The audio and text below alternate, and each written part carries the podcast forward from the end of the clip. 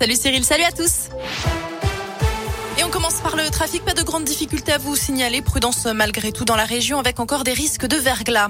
À la une de l'actualité, de nouvelles sanctions européennes à l'encontre de la Russie. C'est en tout cas ce qu'a annoncé Emmanuel Macron.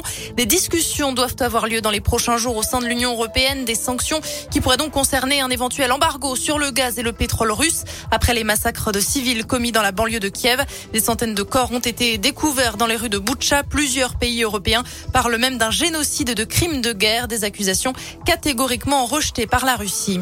Le retour possible du Covid avec cette nouvelle vague en Chine. 13 000 cas en une journée dans le secteur de Shanghai. Du jamais vu depuis la première vague il y a deux ans. Les autorités locales annoncent qu'il s'agit d'un nouveau sous-variant d'Omicron. Pas plus de détails pour l'instant. Aucun décès n'a été recensé. Que faire pour limiter au mieux le réchauffement climatique? Un nouveau rapport du GIEC est attendu en fin de journée. Il doit être publié aux alentours de 17 heures. Le secrétaire général de l'ONU a été clair le jour de l'ouverture des discussions il y a deux semaines. La dépendance au pétrole, au charbon et au gaz est une folie.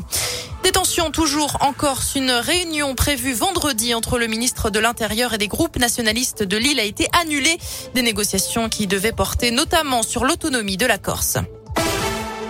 L'actu dans la région, une audience mouvementée aux assises de Bourg-en-Bresse dans l'Ain, alors que le verdict est attendu ce soir dans l'affaire du meurtre de Catherine Burgot dans une agence postale en 2008. L'avocate du principal suspect, Mamadou Diallo, a quitté le prétoire ce matin dénonçant une instruction à charge contre son client interrogé par l'avocat général.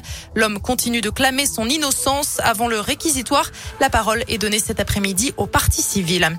Encore un excès de vitesse important dans le Puy-de-Dôme ce week-end à Noanan. Un automobiliste a été contrôlé à 146 km heure sur une portion de route métropolitaine limitée à seulement 70. Le conducteur avait récupéré récemment son permis de conduire après une suspension administrative. C'était suite déjà à un excès de vitesse. Son véhicule a été immobilisé.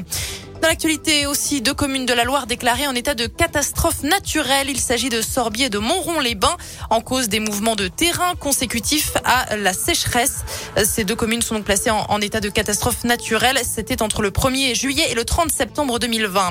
En foot, les Verts de retour à l'entraînement cet après-midi au lendemain de leur défaite 4-2 face à Marseille hier après-midi à Geoffroy Guichard. Les Stéphanois préparent leur déplacement à Lorient. Ce sera vendredi soir face à un concurrent direct au maintien. Ce week-end, le Clermont Foot n'a pas fait beaucoup mieux, revenu deux fois au score et en infériorité numérique. Les Auvergnats ont fini par céder et s'incliner 3-2. C'était face à Nantes. Prochain match, ce sera samedi face au Paris Saint-Germain.